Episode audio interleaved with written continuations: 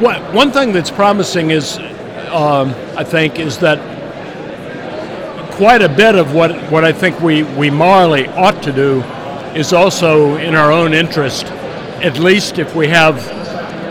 a s- slightly extended conception of our own interest. I mean, if, if, if one cares only about oneself, then of course one doesn't have to worry about what's going to happen after one is dead. But I mean, if you at least care about your children and your grandchildren, then you have a reason to care.